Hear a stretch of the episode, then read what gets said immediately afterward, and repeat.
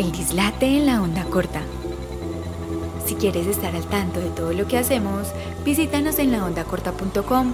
También puedes seguirnos en Facebook, Instagram y Twitter como arroba la onda corta y suscribirte a nuestros canales de Twitch y YouTube. Hola, bienvenidos de nuevo al Dislate de la Onda Corta. Yo hoy me encuentro con Eisenhower López, que es escritor, comunicador, periodista, gestor cultural, necio, pueblerino. Eh, ¿Qué más podemos decir de vos, Eisen? Eh, nada, curioso, lector. Eh, ¿Qué más podemos decir? Yo no sé. ¿Cómo va la vida? Bien, Juanse, muchas gracias. Muy feliz de estar acá aparte, no conocía el espacio muy feliz de volverte a ver, además que hace rato no nos veíamos y qué bacano compartir espacios como estos y desatrasarnos un poquito de la vida y de proyectos tan, tan bacanos. Sí. ¿En qué has estado? ¿Cómo ha estado este último año? Este último año ha sido un reto bien interesante. Ha sido bien bacano, pues como lo dijiste ahorita, bueno, tuve la posibilidad de publicar un libro, mi primer libro, es un libro de cuentos, eh, gracias a una beca que me gané pues con la gobernación. Y ese libro ha sido, pues bueno, primero era una duda que yo tenía conmigo desde hace mucho tiempo y me ha abierto las puertas a un montón de, de cosas y de mundos y escenarios bacanísimos. Yo creo que vos has vivido eso en otro momento, la posibilidad de estar, por ejemplo, en un colegio con los pelados, eso es una cosa maravillosísima. Eh, y bueno, trabajando mucho en, en, territorios principalmente, viviendo en la Unión, trabajando allá también, feliz en el pueblo. Qué bueno, ¿por qué escribir? ¿Por qué escribir? Porque, como lo dice Mario Mendoza, escribir es resistir.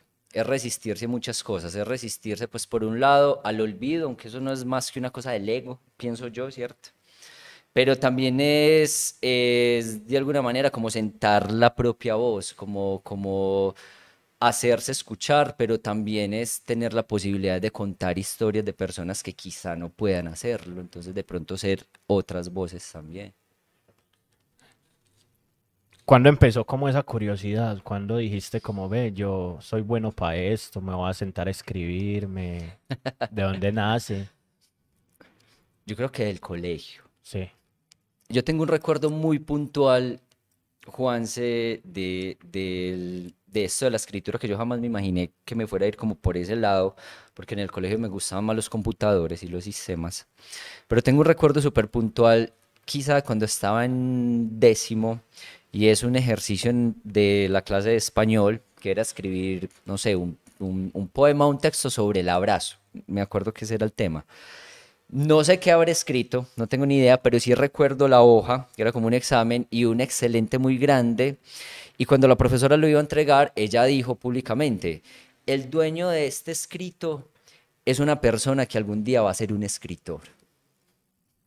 Para mí en ese momento, pues de pronto me sentí muy feliz porque saqué un 5, un, excelente, la nota pues, pero para mí en ese momento no fue tan representativo. Ahora en ese momento de la vida ese recuerdo me llega de golpe y yo digo, hijo de madre, o sea, yo de alguna manera ya venía construyendo como ese camino en mi vida y bueno, afortunadamente pues ahí voy en él.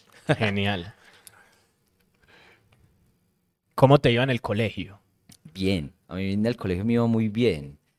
Yo era súper nerdito, hasta, bueno, no, todo el colegio, pero a partir de séptimo, octavo empecé a ser muy nerdito, pero necio porque antes no, o sea, antes era así supremamente recto, el niño nerdo, el niño juicioso, el ejemplo, y ya después algunas amistades le empiezan a mostrar otras cosas, pero para mí el, el, el tema académico siempre fue muy importante, ¿cierto? Entonces empecé a tener, digamos, como actitudes un poco irreverentes en el tema de la disciplina, en la casa, que fueron peleas que empecé a dar desde, desde muy pelado, pero sin descuidar nunca el tema académico, porque sí siempre me ha gustado mucho estudiar.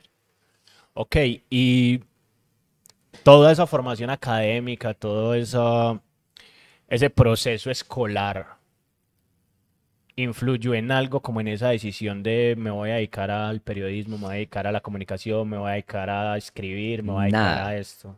No, Juanse, nada. Imagínate que el tema de, estudiar periodismo, por ejemplo, fue supremamente casual, porque yo no lo había plan pues yo no lo tenía como en, en, en, en mi proyecto de vida nunca Es más, y esto pues yo lo confieso sin pena, y es yo no tenía claro ni siquiera qué era el periodismo o qué era estudiar periodismo, ¿cierto? El referente de periodismo que uno tenía pues eran los, los canales de televisión nacionales y lo que uno veía a través de la televisión solamente.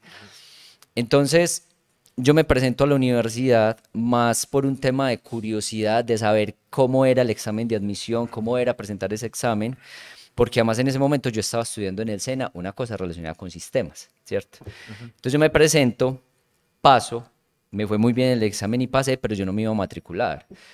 Eh, porque cuando yo me presenté, eh, la oferta que había pues era muy poca porque fue en la seccional oriente de la Universidad de Antioquia. Entonces dije, listo, primera opción, comunicación social, periodismo, que es lo que hay. Estaba tan perdido que la segunda opción fue administración de empresas. Ok. Imagínate. O sea, sí era por conocer el examen. sí. Entonces, después de que yo paso el examen, eh, pues nada, yo no me iba a matricular. Y entonces en mi casa mi mamá me dice, no, usted está estudiando en el SENA, termine de estudiar lo que está estudiando, entonces ya va a dejar esto tirado, entonces ¿cómo así? Yo, ah, bueno, más está bien. Y mi papá llega y me dice, hijo, lo que usted quiera hacer, si quiere estudiar, yo lo apoyo, miramos cómo hacemos. Entonces empecé como a debatirme, como, bueno, ¿qué hago? Y pues bueno, dije, listo, ya tengo la posibilidad, ya tengo el cupo en la universidad, pues entremos a ver qué es estar en la universidad. Ese primer semestre y haber tomado esa decisión, yo creo que fue la revelación y fue es- esa epifanía que yo esperaba y que me tiene en este momento acá, ¿cierto? Porque fue como decir, fue pucha, es que el periodismo no es eso que yo creía, el periodismo es otra cosa supremamente grande que además me da otras posibilidades distintas al, al imaginario que uno tenía de un periodista, ¿cierto? Entonces, esa, esa es como más o menos la historia y cómo llegué a estudiar comunicación y periodismo. Listo. Y cuando en tu casa empezaron a entender qué era el periodismo, ¿qué pasó? De entrada, pues lo primero fue que me, me- en la casa les parecía muy particular que yo me hubiera presentado a periodismo porque yo denigraba mucho de los periodistas por eso mismo. Entonces en la casa el noticiero siempre había sido una cosa sagrada y era una cosa que yo aborrecía mucho. Entonces yo todo el tiempo era como, pero eso, pero los periodistas, pero los periodistas, pero los periodistas. Entonces en la casa como, pero vean este, y vais que estudiar periodismo. Entonces, ha sido como con casi, como con casi todo, como con el hecho de, de haber tenido el cabello largo en algún momento, con el hecho de hacerme un piercing, con el hecho de hacerme un tatuaje. eh, fue un proceso de pedagogía en la casa, como de, de, de parce, pues yo creo que uno llega a un punto en el que también educa a sus padres y o que en un montón de cosas. Eso fue, eso fue empezar a, a explicarles, a mostrarles, además a mí desde el primer desde el primer semestre, un trabajo que escribí para una clase, un profesor lo postuló a un premio regional de crónica y me gané el tercer puesto. Entonces eso para mí también fue muy motivante, claro. Y también fue como decir, parce, sí, sí estoy por donde debe ser, esto sí es lo mío, este sí, er- este sí es, sí es lo que me gusta y lo que me llena de alguna manera, ¿cierto? Y... Y bueno, en la casa yo creo que, que lo supieron entender también muy bien y pues en adelante sí recibí como mucho apoyo. El apoyo de mi familia sí ha sido crucial también en, en, en todo ese recorrido. ¿Qué te motivó en ese momento? Como a, a seguir, a escribir, a, a darle. Juanse, yo creo que, pues, a ver, yo soy una persona que, que, que se pregunta mucho sobre la vida en general, como todo el tiempo, ¿cierto? Como preguntándose muchas cosas. Y pues en ese momento, yo estaba súper pelado cuando entré a la universidad. Yo entré y cumplí los 18 al mes. Entonces fue un momento también como de, exploración del mundo muy bacano. Porque el colegio, pues había acabado de salir, de salir del colegio donde el colegio era una verdad absoluta, ¿sí? Entonces, todo, por eso fue que en ese momento sí tuve como, como algunas riñas en la casa, porque yo trataba como de llevarle la contraria a todo eso, sin que fuera tan fácil, obviamente, pues uno desencasillarse de eso no es, no es fácil. Eh, estamos hablando también de la vida en un pueblo, estamos hablando también de una vida católica, conservadora, en unos valores súper tradicionales. Entonces, uno empezar a desligarse de todo eso no es, no es fácil, pero a mí en ese momento de la vida yo creo que el periodismo y la escritura me mostró que a través de eso yo podía expresar todo eso que tenía como irrepresado y empezar a, a explorar también como esos mundos, como esas expresiones, como esas otras formas de ser y de habitar en el mundo. Ok. ¿Y cuándo decidiste dedicar, eh, dedicarte y hacer ficción? Como, ah, no, es que ya voy a escribir cuentos, o ahora es, voy a- voy- de pronto voy a escribir una novela, o qué, o sea, porque listo, el periodismo te, na- te narra la verdad, ¿cierto? Y te trata de buscar la verdad y de encontrar la verdad. Pero yo, yo que me dedico a la ficción 100%, eh, he llegado a poner en mi, en mi hoja de vida que yo soy mentiroso profesional, Ok. ¿cierto? Porque llevo 15 años escribiendo mentiras, que es lo que me he dedicado a, a escribir, 100% cuento, novela, cuento y novela, ¿cierto? ¿En qué momento vos decís, no, marica, yo quiero hacer ficción y por qué? Bueno, mira, Juanse, que en esa exploración inconsciente de la escritura desde muy pelado, ¿sí? A mí me gustaba escribir. Si no, parece que es que no es algo como que yo dijera, ay, sí, yo voy a ser escritor. No, nada, pues a mí me gustaba escribir. De hecho, si yo lo pienso, pues en, mi adolescencia, cuando conseguía una novia o cuando quería ligar con una nena, parce, las cartas, a mí me encantaba escribir cartas. Y yo escribía muchísimo, mucho, mucho, mucho, mucho, mucho y escribía algunos cuentos. No sé si buenos, no sé si malos, pero me gustaba hacer ese ejercicio. Entonces, eso lo he mantenido siempre, siempre, siempre. Digamos que desde, desde el colegio ese ejercicio de estar escribiendo cuento ha sido permanente. Ahora, desde hace algunos años eh, he estado como escribiendo cuento de una manera, digamos, entre comillas, un poco más juiciosa, pero yo no publicaba nada de esos cuentos. Ocasionalmente quizá publicaba uno por ahí en la revista, algo así, pero yo tenía mucho material escrito que nunca había publicado. Y, y pues varias personas que habían tenido como la posibilidad de leerlos me habían dicho como, hey, pero ¿por qué, por qué no los publicas? Es que son muy buenos, es que reunirlos hacia un libro, no sé. Pero yo no me sentía seguro. Y ahí llega como ese, como ese antagonista de uno mismo que es diciéndole como, como, parce, no, pues vos no sos tan bueno, no publiques eso, ah, parce, es que vos no escribís tan bien, ¿cierto? Y me he dado cuenta justamente como con este proceso de, de publicación del libro y es que, es que, parce, uno se da muy duro, uno mismo se da supremamente duro.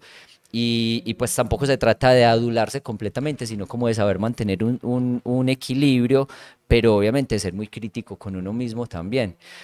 Entonces, Juanse, ese ejercicio siempre había estado ahí, pero el año pasado, mmm, no sé, no sé qué habrá sido. Mentira, no, sí sé.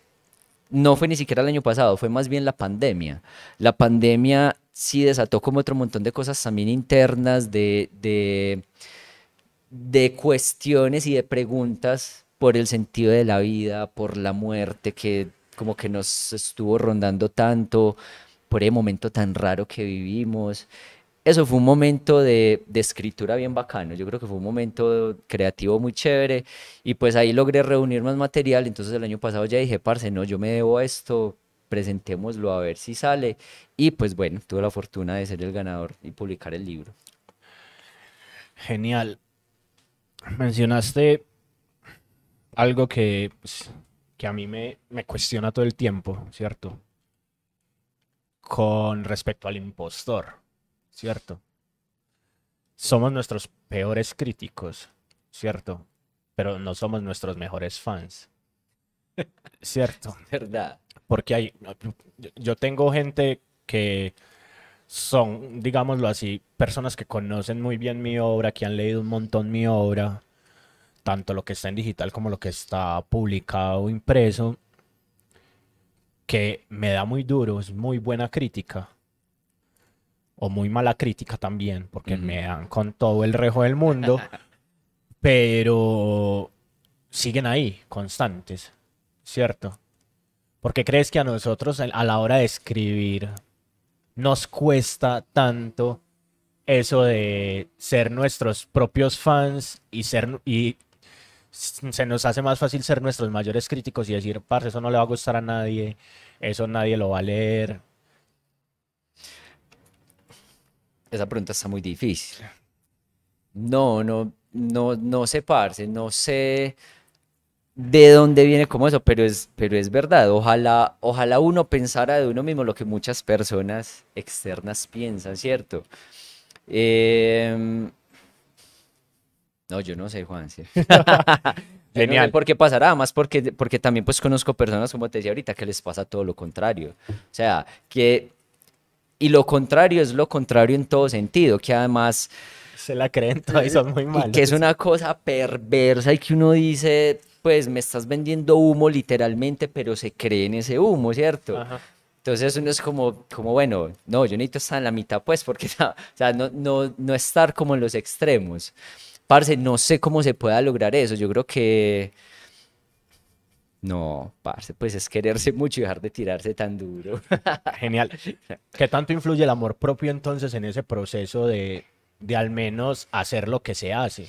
No, parce, yo creo que todo. Yo creo que todo, Juanse, para mí, para mí, por ejemplo, el tema del amor propio es lo que me, lo que me ha llevado, por ejemplo, a, a renunciar a trabajos que no he querido, aún necesitando muchísimo el trabajo.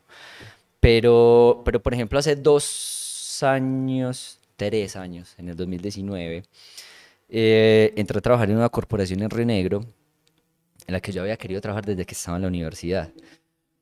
Porque era una corporación por la que habían pasado muchos de mis compañeros y que yo conocía su trabajo desde hace muchos años. Entonces yo dije, eh, yo quiero trabajar allá algún día. Algún día, parce, yo quiero estar allá, quiero estar allá. En el 2019 se me presenta la oportunidad y entré a trabajar en la corporación como, como el encargado de toda el área de comunicaciones.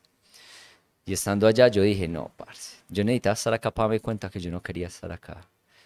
Estuve dos meses y renuncié y era una, una oportunidad, una posibilidad laboral, digamos, buena, ¿sí? Pero yo no lo quería hacer.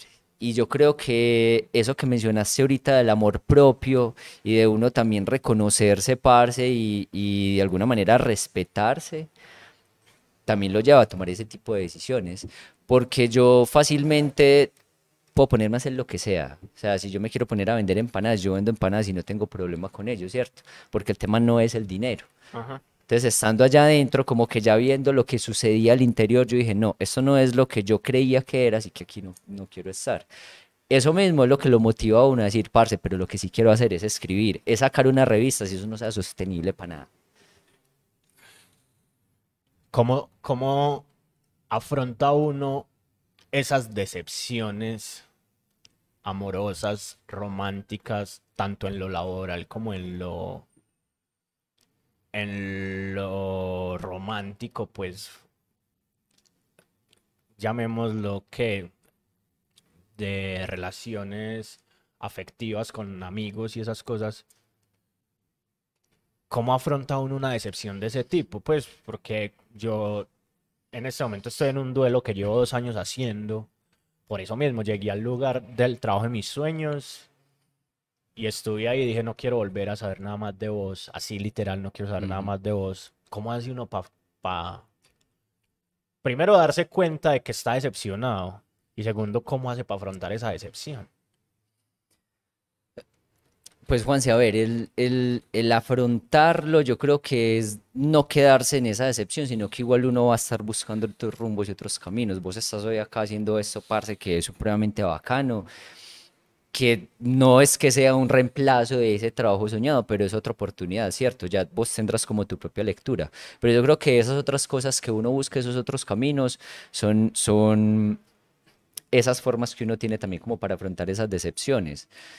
De las otras partes, muy difícil. Yo tengo una decepción también de una persona que fue muy cercana a mí, que trabajó mucho tiempo conmigo gestionando proyectos en la revista, por ejemplo, en Cronópolis, que fuimos muy cercanos y hubo una ruptura por temas laborales y por temas de dinero. Entonces la persona me queda viendo mucho dinero, mucho dinero, se desaparece, se pierde, me bloquea a todas partes y se pierde del mundo. Y luego los proyectos que habíamos empezado a construir juntos empieza a replicarlos y a plagiarlos y a hacer un montón de cosas.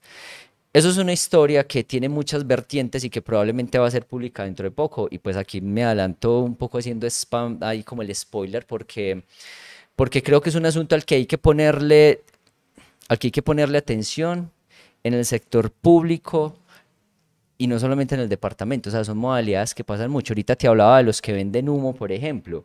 Hace poquito estaba leyendo, me estoy desviando de la pregunta que me Tranquilo, hiciste, pero tranquilo, que para eso estamos. hace poquito estaba leyendo una, una- un artículo de Estefanía Carvajal en Universo Centro que se llamaba Festivales de Humo. Y hablaba sobre un festival, Festival Internacional de Cine de Medellín. Y contaba un poco la historia y la experiencia de ese festival, que es un festival que se hace en una casa con cuatro sillas y que se vende como si fuera lo máximo del mundo. Entonces, hay un fenómeno que está ocurriendo y que, pues, que está pasando en el, en el entorno cultural y que hay que ponerle el ojo también. Ok. Las decepciones. Y que, dale, No, ¿qué que no, te- acordaste? que no- ¿Qué te claro, acordaste? que no te terminé de responder la pregunta. Sí. Porque estábamos hablando de esta persona.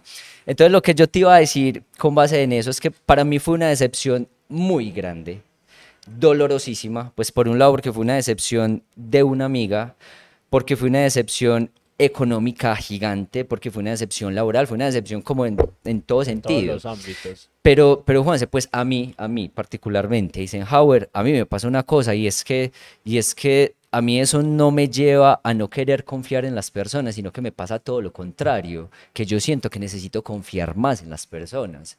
Y, y pues que yo siento, parce, que estamos en un mundo demasiado hostil en el que justamente la falta de confianza en el otro es lo que nos, nos, nos mantiene también y nos pone en guerra. Entonces, parce, pues a mí esas decepciones, ¿yo cómo las afronto? Parce, confiando más en la gente, queriendo más a mis amigos, haciendo nuevas relaciones. Pues yo hago amigos muy fácil, entonces, pues digamos que de alguna manera, como te decía ahorita, no es que uno reemplace una cosa con la otra, pero sí va como entendiendo y sanando esos procesos también y pues buscando otros caminos. ¿Qué es sanar para vos? Yo creo que sanar es, es entender la situación y dejarla pasar y aprender de ella, ¿sí? No es echarle tierra, sino saber, bueno, de acá qué puedo aprender, con qué sigo, pero la dejo ahí, ¿sí? O sea, es como cuando vos te, como cuando vos te aporreas, ¿cierto? Vos te sanas, pues te queda una cicatriz, entonces vas a saber que eso, pues no lo vas a poder borrar, te queda una cicatriz, pero ya aprendiste, ah, no me vuelvo a, a, a saltar ese morro porque por ahí me caí y me hice esta cicatriz. Melo. ¿En qué momento te pica el bicho de hacer gestión cultural, de sacar una revista? O sea, ¿a quién? Ven, la vamos a, a cambiarla. ¿En qué momento a uno se le pasa por la cabeza sacar una revista literaria en pleno oriente antioqueño y decir, la voy a imprimir y la voy a vender? Ajá. Co- es- eh, ¿En qué momento? O sea, ¿por qué pasa eso? Es que, es que estábamos entonces que yo qué hiciera para empobrecerme. Sí. Juan se ve, eso pasa en un momento. Bueno, mi primer trabajo después de salir de la universidad fue como comunicador de, de cultura en el municipio de La Ceja. Entonces yo fui el primer comunicador que tuvo cultura en La Ceja porque no existía el área. Estar ahí durante esa administración, eh, yo estuve, yo no estuve el primer año, estuve tres años. eh, pues para mí fue un aprendizaje gigantesco, gigantesco en todo sentido, pues porque no sale de la universidad sin saber nada, pues vos sabes un montón de teoría, pero aplíquela. Entonces uno enfrentarse al mundo es una cosa muy distinta. Ahí aprendí mucho de las comunicaciones, de toda esa teoría que ya traía, pero además de la gestión cultural. Y, y digamos que ahí se me abrió otro horizonte y otro panorama. Ya cuando yo termino allá, entré a trabajar a un medio de comunicación del Oriente, eh, un periódico que existe en la región, junto con otro compañero de la universidad. Él estaba trabajando allá y me llamó un día y me dijo, parce, vení, lo que pasa es que me delegaron este periódico y me siento muy embalado, me vas a ayudar, venga, trabaje conmigo. Y yo le dije, listo, parce, de una. Me fui a trabajar con él. Sacamos un par de ediciones, pero pues él no, no era el director, el periódico tenía una directora, él estaba como coordinando solamente las ediciones y nos tocaba hacer casi que todas las reporterías. Pero fue una experiencia pésima, nos fue muy mal en esa experiencia. Y la persona que estaba antes de nosotros dos era otro compañero nuestro de Oriente. En Oriente hubo tres cortes de comunicación social y periodismo. Yo era la primera, el amigo con el que yo trabajé era la segunda y el amigo que había estado de primerito en el periódico era la tercera. Y nosotros lo conocíamos. Él se llama Daniel Santa, él es, él es escritor también eh, y está trabajando en este momento con Radio Nacional. Es un periodista muy bueno. Y pues nosotros conocíamos a Daniel y nos habían dicho como que venga, lo que pasa es que Daniel dejó tirado el periódico, nos dejó tirado el trabajo, no sé. ah. Entonces dijimos como no, eh, pucha, aquí pasa algo muy raro. Así que llamamos a Daniel, hablamos con él, nos contó toda la historia, lo que había pasado y pues ya con el antecedente que nosotros teníamos trabajando dijimos, parce, están pasando cosas muy pelles en este periódico, que además es uno de los mejores, entre comillas, de la región. Entonces nos preguntamos, bueno, pero entonces, ¿por qué no hacemos algo nosotros? Parce, montemos un medio, montemos algo diferente, que no sea un periódico, montemos un medio alternativo, algo que sea más narrativo. Y entonces Daniel nos dijo en ese momento, parce, yo tengo una idea de una revista y ya la tengo como montada, o sea, no la he materializado. Nos sentamos a mirar el proyecto efectivamente Daniel tenía montado una revista ya, pues la idea, ¿cierto? No en contenido, sino como ya toda la idea, tenía incluso una idea de diagramación, tran.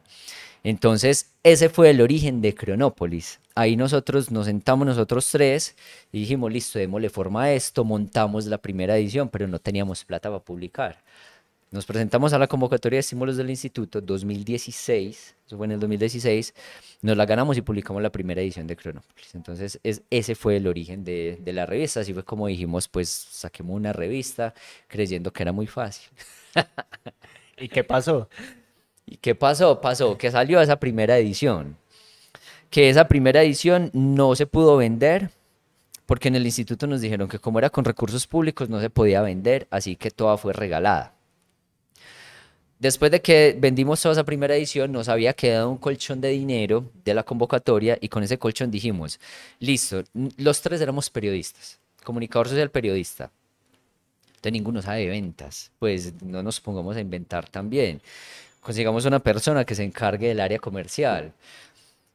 Contratamos a una persona recomendada para que hiciera todo el tema de ventas, todo el tema comercial, y, esta y le hicimos un contrato, nosotros tres bobos acá que no, no tienen una empresa ni nada, a, título personal. Y pues lo que pasó es lo que, lo que obviamente iba a pasar, que la señora nos tumbó, no hizo nada del trabajo, pero hubo que pagarle. Entonces, eso fue como que, como que los muchachos dijeron, no, parce, pues aquí perdimos plata, esto, esto no es rentable, es muy difícil. Daniel en ese momento estaba en se estaba casando, entonces él estaba en función como de su matrimonio. Eh, entonces ellos dijeron como, parce, no, no sigamos con esto más bien. Yo sentía que no habíamos hecho nada todavía para seguir con la revista, ¿cierto? Pues sí, una señora nos tumbó, pero de resto no habíamos hecho nada más, ninguna otra gestión, no habíamos tocado puertas, nada. Entonces yo les dije, si ustedes, si ustedes están de acuerdo, yo sigo con Cronópolis hasta donde sea capaz. O sea, yo no les garantizo que vaya a seguir, pero yo, yo intento. Me dijeron, parce, hágale. A punta de convocatorias, Juanse, pues llevamos siete ediciones. No debería ser así. O sea, no es que me sienta como muy feliz de decir, parce, van siete ediciones financiadas solo con convocatorias públicas, porque entonces obviamente no es un proyecto sostenible en términos económicos, ¿cierto? Eh, pero yo siento que igual es un proyecto necesario, siento que es un proyecto necesario y por eso Cronópolis se mantiene, porque no es únicamente una revista física, sino que también es una plataforma de gestión y de difusión cultural. ¿Por qué es importante esa difusión cultural? Juanse, porque no nos conocemos. No nos conocemos. el sector cultural es un sector que trabaja muy disperso, y no sé, y de pronto tenemos, o sea, uno tiene que estar muy en contexto. La realidad de Medellín es distinta a la del resto del departamento, ¿cierto? Entonces, si, uno se va para las regiones o los municipios, por lo general las áreas y las artes trabajan muy solas, ¿cierto? Y pelean por lo suyo individualmente. Y muchas veces en los municipios no se conoce ni siquiera lo que se hace dentro del mismo municipio. Eh, si dentro de la ciudad es difícil, en un municipio uno diría, no, pues en un municipio todo el mundo se conoce, pero en realidad no pasa. Nos hemos dado cuenta que no, no, no sucede. Vos, vos puedes tener un proceso súper bacano, por ejemplo, de, lectura, de una biblioteca en una vereda, no sé. Y eso no se conoce en el resto de veredas o en el pueblo. Entonces, por eso es tan importante y tan fundamental el papel que tienen los medios comunitarios y los medios de difusión cultural en este caso.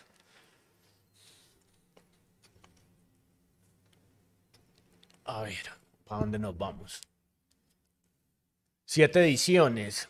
Eh, no nos enorgullece que sea financiado con recursos públicos eh, con- convocatorias, digámoslo así, porque no debería ser así. Pero al fin y al cabo, pues aquí está, está impresa, está todo. ¿Qué grandecitos te ha dado esto? O sea, como esas cosas que te dieron esas satisfacciones y esas alegrías y esas cosas que vos decís, fue puta, la rompí. Parce, de la que más me acuerdo y que es una de las más recientes fue que el año pasado eh, pudimos participar en Fiesta del Libro como una de las entidades aliadas y tuvimos la posibilidad de dar un taller. Para mí, viniendo desde la región, un proceso que viene de la región, a, a mostrarle a la ciudad algo de lo que estamos haciendo y traerles un pedacito del conocimiento. Parce, esa participación en Fiesta del Libro fue brutal, fue un éxito, pues porque además el taller fue súper exitoso, eh, nos fue muy bien y es uno de los momentos que más recuerdo. Y que yo digo, parce, ojalá eso se repitiera, pues eso fue una cosa bacanísima. Eh, y pues cada vez que sale una edición, cada vez que tengo una edición impresa en las manos, es también como un, es casi como recibir un hijo, como parce, como que llegó. Aunque cada que uno ve la edición, lo primero que le ve es el error. Sí. Sí, no, Pero e- bueno. ese azul no me gustó. Y cosas así. Hablemos del reconocimiento a nivel región, ¿cierto? Eh, ¿cómo se vive ese reconocimiento en la región como tal, ¿cierto? Yo ahorita dije, este man es pueblerino, primero porque te conozco hace 15 años más o menos, y porque, Más así como, menos, y sí. porque así como vos, yo también soy de pueblo, y yo sigo viviendo en mi pueblo, y todos los días viajo a Medellín a, a hacer lo que hago, pero vuelvo a mi pueblo, ¿cierto?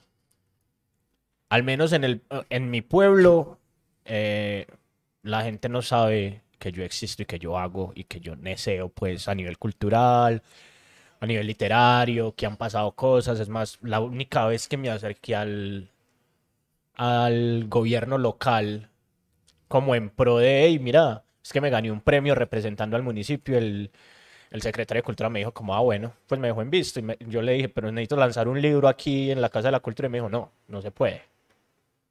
Pues como, no, es que no. Y pues porque yo no tengo vínculos políticos ni nada de esas vueltas.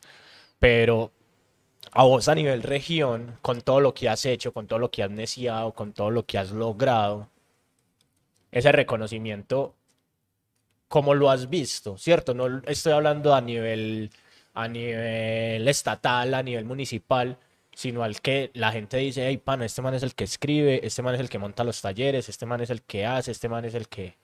¿Cómo has vivido eso?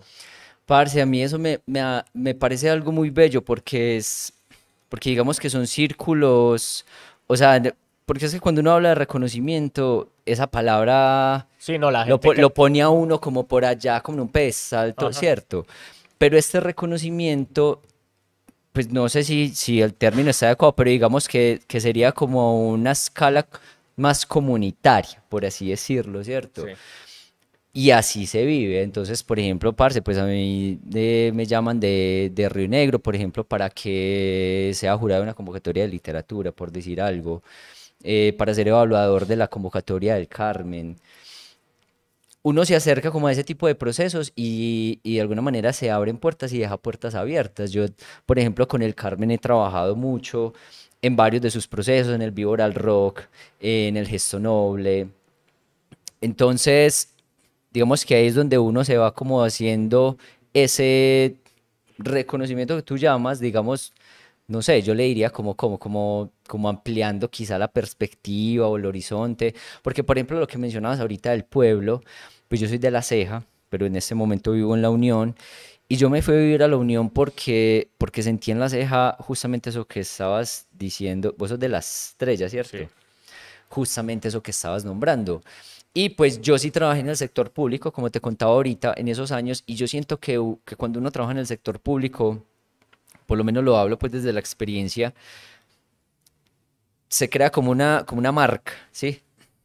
Una marca, como, ah, ves que este trabajó en la alcaldía X, entonces su filiación política es X, entonces, ¿cierto? Yo no llegué a ese puesto ni siquiera por, por ninguna, pues como por ningún azar político, pero uno queda como con esa marca. Un estigma. Entonces, después de que yo salí de ahí, yo me vine, fue para la ciudad. Yo me vine a trabajar a la ciudad. Yo seguí viviendo en La Ceja, pero me vine a trabajar a la ciudad. Y me desconecté completamente del municipio. Primero porque terminé muy hastiado del sector público, pues fue como un cansancio, como parce, eso no, pues ojalá no tenga que volver al sector público. No digo que no volvería, pero pues ojalá no tuviera que volver y también como de empezar a ver lo que pasa en los pueblos. Bueno, yo creo que lo que pasa a nivel nacional incluso, es que es nuestra realidad y es que lo que este hizo, como no es de, de mi misma afiliación, entonces yo lo borro, empiezo de cero. Y pues nosotros trabajando en un ámbito cultural es, es muy triste también ver como eso, porque lo cultural pues no, no tiene ese impacto de largo aliento como una obra física, ¿sí? Entonces, si vos logras consolidar un proceso durante tres o cuatro años y el siguiente mandatario viene y empieza de cero, parce, pues es, es, como, como vos decir, o sea, se derrumbó todo lo que habíamos construido, llegaron y lo derrumbaron. Y, si, y de alguna manera también pelear por eso, eh, hay muchos que, que, tienen la perspectiva que, ah, es que ya está peleando, pero es porque ya no está contratado, ¿cierto? Ajá. Y hay un dicho que es una golondrina no hace verano, entonces también es como listo, yo me pongo a pelear y digo, bueno, no, vení, pero es que lo que está pasando, por eso, pero si no hay una presión social, si no hay una apropiación ciudadana, el problema es en esa presión, uno solito muy difícil. Entonces, por eso yo decidí más bien como alejarme, alejarme del pueblo, por eso también me fui a vivir a la Unión. Y pues el contacto ha sido mínimo. Hace poquito me invitaron a que hubo Festival del Libro de la Cultura en La Ceja, a hacer un taller en un colegio, a hacer el lanzamiento del libro. Eh, pero tengo también como mis reparos con la dinámica que hubo. Pero bueno, como dicen por ahí, es lo que hay. Es lo que hay. lo que hay.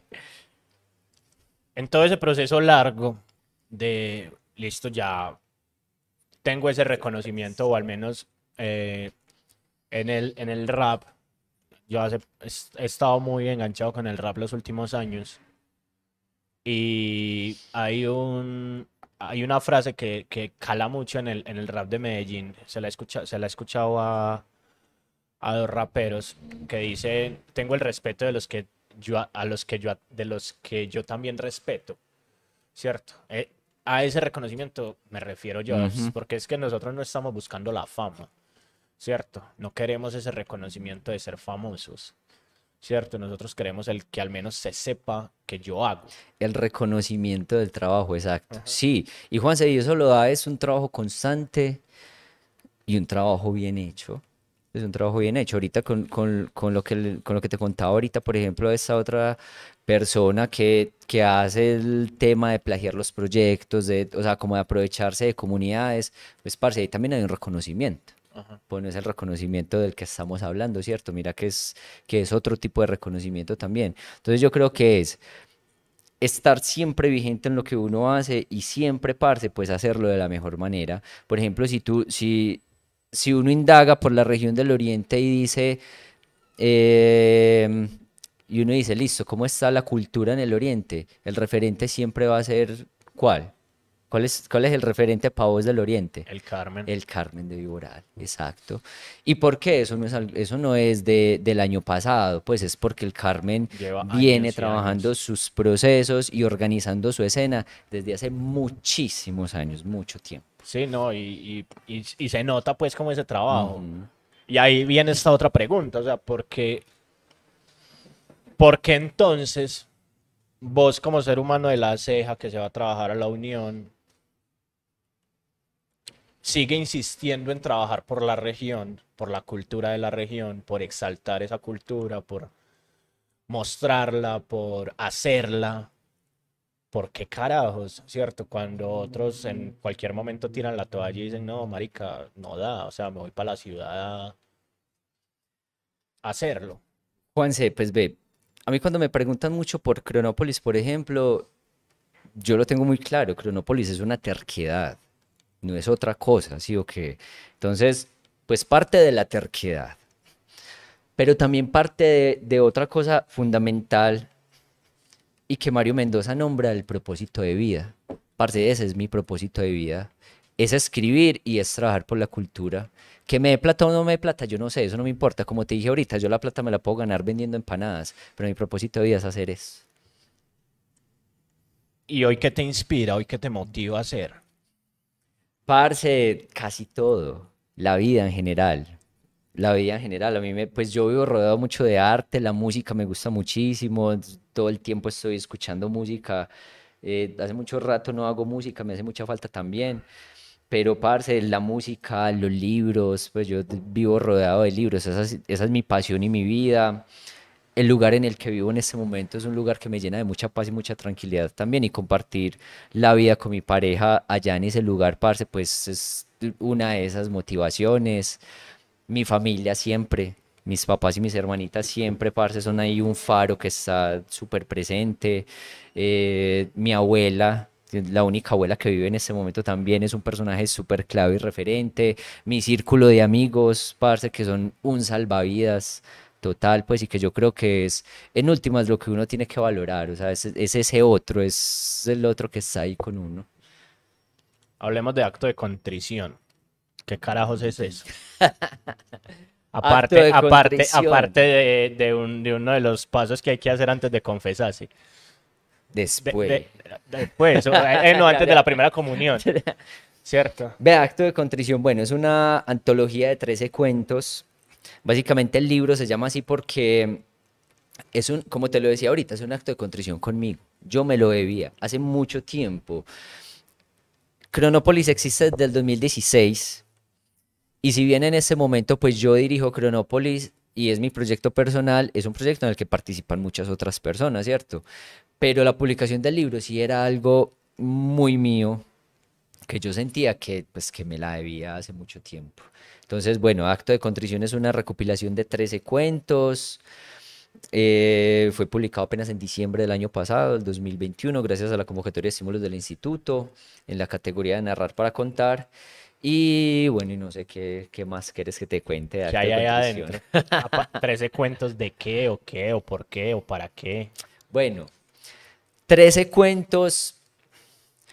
Mira que hay una cosa bien particular. De la escritura en mi caso está absolutamente permeada y atravesada por el periodismo. Yo, yo siempre creí que el primer libro que yo, que yo publicaría sería un libro de crónicas, pero pues no fue así, fue un libro de cuentos. Pero en la evaluación que hacían los jurados, por ejemplo, de, de, la propuesta que envié el año pasado, ellos decían, son textos que tienen una estructura y una narrativa muy cercana al periodismo. Esos cuentos, en su mayoría, son cuentos que nacieron de, hechos reales, ¿sí? De hecho hay uno, hay uno que se llama Las Ayumalas, que es una historia de un grupo de chicas de colegio que están en una plena adolescencia, viviendo cosas muy complejas en su vida y empiezan a rodearse de un grupo de personas que las ponen a vender droga en el colegio. Y eso es una historia real que ocurrió en La Ceja, en un colegio de La Ceja hace algunos años esa historia pudo haber sido un reportaje muy bacano, porque además es una historia aparte súper interesante, pero yo necesitaba que fuera un cuento, necesitaba elementos de la ficción para poder armar muy bien esa historia. Hubiera podido meterme a investigar sobre el tema de haber hecho un reportaje, pero ah, yo creo que la ficción le alimenta a uno también. Eh, esa verosimilitud que tienen las historias, uno coge elementos de la ficción también para alimentar esa historia, ¿cierto? Entonces, digamos que en ese momento he estado como explorando mucho esa escritura, entonces los cuentos que, te vas a encontrar ahí, hay muchos que van a parecer crónicas, pero todo es ficción. Qué chimba. ¿Cómo ha sido esa relación con el, con el instituto? ¿Cierto? Eh, en mi caso, la relación fue a veces buena, a veces mala, ¿cierto? En cierto punto abandonadora, que fue como, ve, yo pensé que iba a pasar más, algo más con esto, yo pensé que, que, que, iba, que iban a pasar otras cosas, que iban a, a, no sé, a llevar, a llevar el proceso, los proyectos a algo más allá y no que se convirtiera en, un, como en una cosa por cumplir. ¿Cómo has visto vos esa relación y ese proceso? Juanse, lo que pasa es que, a ver, la situación con el instituto hay que verla desde muchas perspectivas, ¿cierto? Primero desde las diferentes gobernaciones, ¿sí? Dependiendo de la gobernación que haya, la dinámica es completamente distinta. Sí. Dependiendo de quiénes estén encargados de las áreas, la dinámica es completamente distinta. Entonces, por ejemplo, la primera vez que yo me gané una convocatoria, que fue con la primera edición de Cronópolis, el supervisor de nosotros de ese proyecto era un maestro de música, que no sabía nada sobre- ni sobre literatura, ni sobre publicaciones, ni sobre medios de comunicación, ni sobre nada. Eh, pero pues como era un contratista del Instituto de Cultura, pues le dieron el vea usted va a supervisar esos proyectos y le tocó ese, entonces él tenía que hacer la supervisión. En ese momento, sacar el proyecto fue muy fácil, porque teníamos, obviamente, pues ya habíamos presentado unas metas que estaban muy claras y simplemente el supervisor dijo, listo, sí, sí, sí, se cumplieron, él encantado con el producto, todo muy bien. Pues además la revista estaba bien hecha, ¿cierto? Pero digamos que él no ahondó mucho más allá, sino que simplemente como, ah, sí, ustedes propusieron una revista, publicaron una revista. Pero eh, no sé si fue al año siguiente, bueno, en, otro de los años tuvimos otro supervisor con un proyecto también para la revista y el tema fue completamente distinto, ¿sí? Entonces ya el tema sí fue como, como no, es que los logos tal cosa, es que el contenido esto, es que la portada, es que eso, es que lo otro, ¿sí? Eh, entonces también, como te decía, eso depende, Juanse, como de quién esté en el manejo. Como pasa casi en, todo, pero con el instituto pasa mucho así. ¿Qué, qué puede garantizar o qué se está haciendo justamente en este momento para empezar a que eso cambie? En este momento el Instituto de Cultura está en la formulación del Plan Departamental de Cultura. ¿Eso qué implica? Eso implica que ya haya unas políticas definidas y que ya haya por lo menos una ruta para que, para poder de alguna manera, no sé si contrarrestar o mitigar como ese tipo de cosas que puedan pasar, ¿cierto? Entonces, igual el panorama de la cultura en el departamento es demasiado amplio, es grandísima. Entonces, es un trabajo ahí muy grande que hay que hacer, pero que ahí está. Y aquí te tiro al agua pues de una con una con un cuestionamiento que he tenido yo y es ¿no sientes que a veces se queda corto el portafolio de estímulos para la amplitud y la diversidad cultural que hay en Antioquia como tal? Juanse, es que no, es que no se queda corto solamente el portafolio de estímulos, se queda- o sea, el instituto como tal en este momento está corto en su accionar, ¿sí? En este momento el instituto es el instituto del, del portafolio de estímulos, pues es un instituto de convocatorias y pare de contar. Entonces, claro que se queda corto. Además, porque, porque como lo decíamos ahorita sobre otro tema, pues seguimos teniendo una mirada muy centralizada en la ciudad sobre lo que pasa en el departamento. Y el departamento somos 125 municipios donde tenemos un montón de climas, un montón de culturas, un montón de pisos, donde tenemos costeños, donde tenemos, pues entonces sí me entendés, o sea, somos una diversidad cultural demasiado amplia que obviamente no cabe en una visión que sea acá centralista. Entonces sí, parce, o sea, está corto desde toda perspectiva. ¿Y cómo fue la relación con la editorial? Cierra, porque te publica una editorial, llamémoslo así, grande del departamento, ¿cierto? Tal vez la que más tiempo lleva haciendo cosas después de Velázquez, pues, porque Velázquez ya es leyenda. Ujú. Pero, ¿cómo fue esa relación? ¿Cómo fue el tocar la puerta, el que te apoyaran y te acompañaran en ese proceso de edición? Bueno, con la editorial Juanse es uno del, digamos que de todo el proceso de publicación del libro, yo creo que, que lo que más rescato es justamente eh, el trabajo con la editorial. La editorial, parce, pues yo no había tenido esa posibilidad. Sacar la revista muy distinto, uno imprime en litografía y ya, pero no tiene ese paso por la editorial. Y ahí tuve varios aprendizajes bacanísimos. Primero, pues bueno, la editorial me abre las puertas de, de una manera muy generosa, como de una, claro, recibimos su obra, aquí la trabajamos, no sé qué. Pero entonces eh, me pasó una, una anécdota que, que te voy a contar, porque yo creo que fue el aprendizaje más grande quizá que me quedó para el momento. Y es que yo me, yo me gano la beca, digamos, en agosto, más o menos salen los resultados. apenas salen los resultados, pues yo lo primero que hice fue escribir a la editorial, porque yo ya sabía que yo quería publicar con sílaba. Me responde la editora y me dice, dicen, claro que sí, eh, nos gustaría mucho trabajar tu libro, pero yo estoy por fuera del país, regreso en octubre. Apenas regrese, empezamos a trabajar. El plazo para poder entregar el libro era noviembre. Sí, entonces, bueno, los tiempos eran súper apretados, pero ella me dijo, dale que los tiempos nos dan, o sea, nos, le ponemos la ficha y nos dan. Me quedaba todo septiembre libre para terminar un par de cuentos que no había terminado y pues yo lo primero que hice fue hacer contacto con la persona que yo quería que me ilustrara la portada del libro.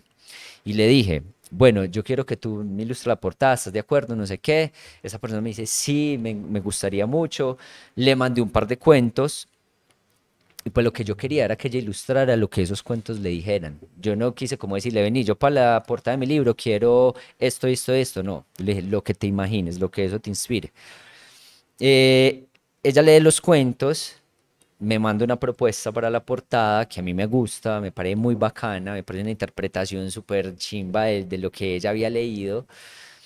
Y yo le digo, listo, me encanta tu obra, le hago el pago de, de su obra, bien se llega a octubre, llega la editora, mando el libro, empezamos a mando todo, mando el libro, mando la portada, mando todo.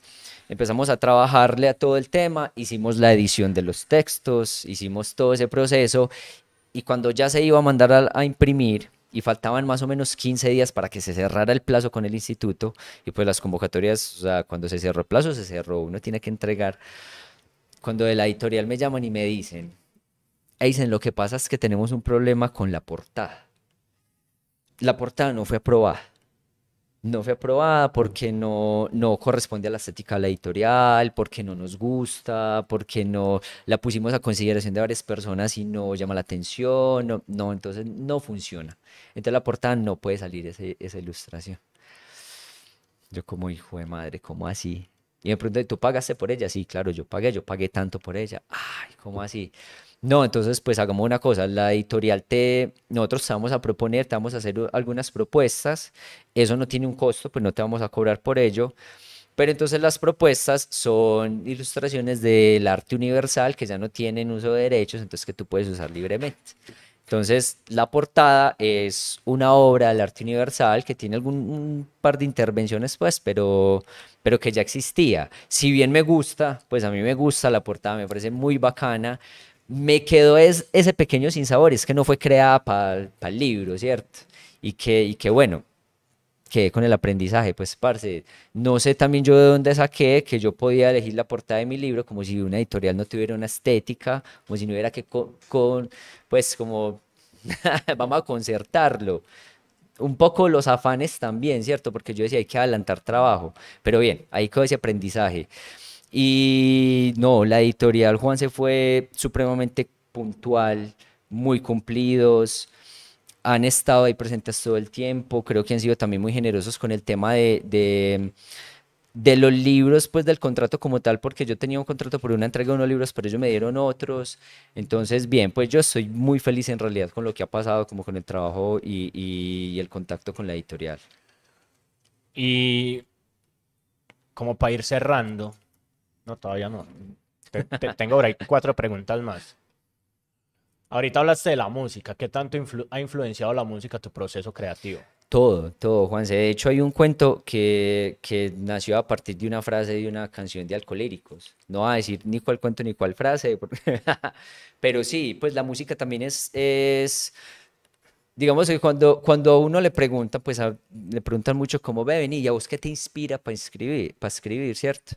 Yo ahorita te decía, pues a mí me inspira la vida, lo que me pasa diariamente, las historias que me cuentan eh, mis amigos y mis amigas. La música, por ejemplo, para mí es supremamente importante. Entonces, la música ha sido ahí, parece un factor determinante. Listo. ¿Qué sigue? ¿Qué sigue? En todo este proceso, en este proceso de crear, de gestionar, de escribir, ¿qué sigue? Bueno, eh, ¿qué sigue, Juanse? Pues con Cronópolis este año vamos a sacar otra edición, la octava edición. Como te decía ahorita, pues es una, una revista que se ha publicado con convocatorias y este año nos ganamos otra convocatoria. Así que vamos a sacar eh, otra edición, pero además vamos a estrenar una web también. Entonces, como que no, de- hasta la terquedad no tiene límites. Sí. Entonces vamos a sacar una web también. Eso por el lado de Cronópolis. Eh, yo sigo escribiendo. De hecho, yo este año presenté, yo este año presenté una propuesta también en la convocatoria, pero en la categoría de novela. La presenté con mucho miedo. Con mucho miedo, primero por lo que ya hablábamos ahorita, o sea, porque uno se da muy duro pero también porque yo sentía que quizá me estaba apresurando mucho, que de pronto la, la emoción de haber publicado el año pasado me tenía como así disparadísimo, entonces yo la presenté con un temor gigantesco de quemarme, yo dije como, como fue pucha, me va a ir súper mal. No gané, pero quedé segundo, me fue muy bien.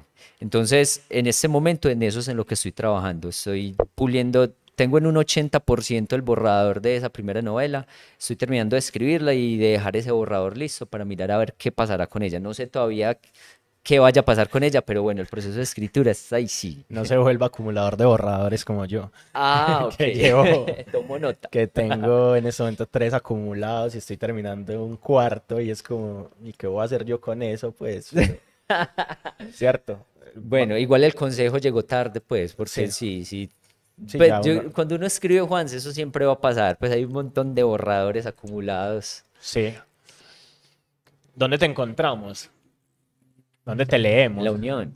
En la unión, aparte de la unión que hay que ir por allá. Aparte de la unión, bueno, eh, parce, pues la invitación a que sigan las redes sociales de la revista, revista Cronópolis, Facebook e Instagram con K, por ahí publicamos cositas bacanas. la- las redes en este momento están muy quietas también, pero porque somos dos, tres personas solamente aquí trabajándole al asunto y pues no es de lo que vivimos, entonces también como muy desde nuestras, nuestras posibilidades. El libro de acto de contrición está en el catálogo de la Biblioteca Departamental para lectura en PDF. Como es eh, con una convocatoria pública, entonces está ahí para descarga pública también, por si lo quieren leer, lo pueden descargar. O se puede comprar acá en Medellín, casi en todas las librerías de Medellín Y- y, distribuye ya, y ya está en la biblioteca. Yo creo que todavía no están las bibliotecas. Ya el Ok, pues, depósito... pero en la biblioteca digital ya está. Sí, sí, en la biblioteca Ah, bueno, digital porque el está, mío sí, se sí, sí, demoraron sí. cuatro años en ponerlo, entonces fue estos sí los pusieron. entonces fue como, Los del año pasado sí están todos ya en la biblioteca bueno. digital, están ya para descargar. Y en la biblioteca departamental, en la del Instituto de Cultura, está físico. Eh, pues uno tiene que entregar un depósito legal que es para la red de bibliotecas departamental, 200 pero, libros. pero yo creo que no se, esa repartición no se ha hecho todavía. No, eso, esa, se- esa se demora por ahí dos años. Uno, o dos años. Pero chévere, pues, como para que la gente lo conozca y lo lea y lo, y lo disfrute. Dicen gracias.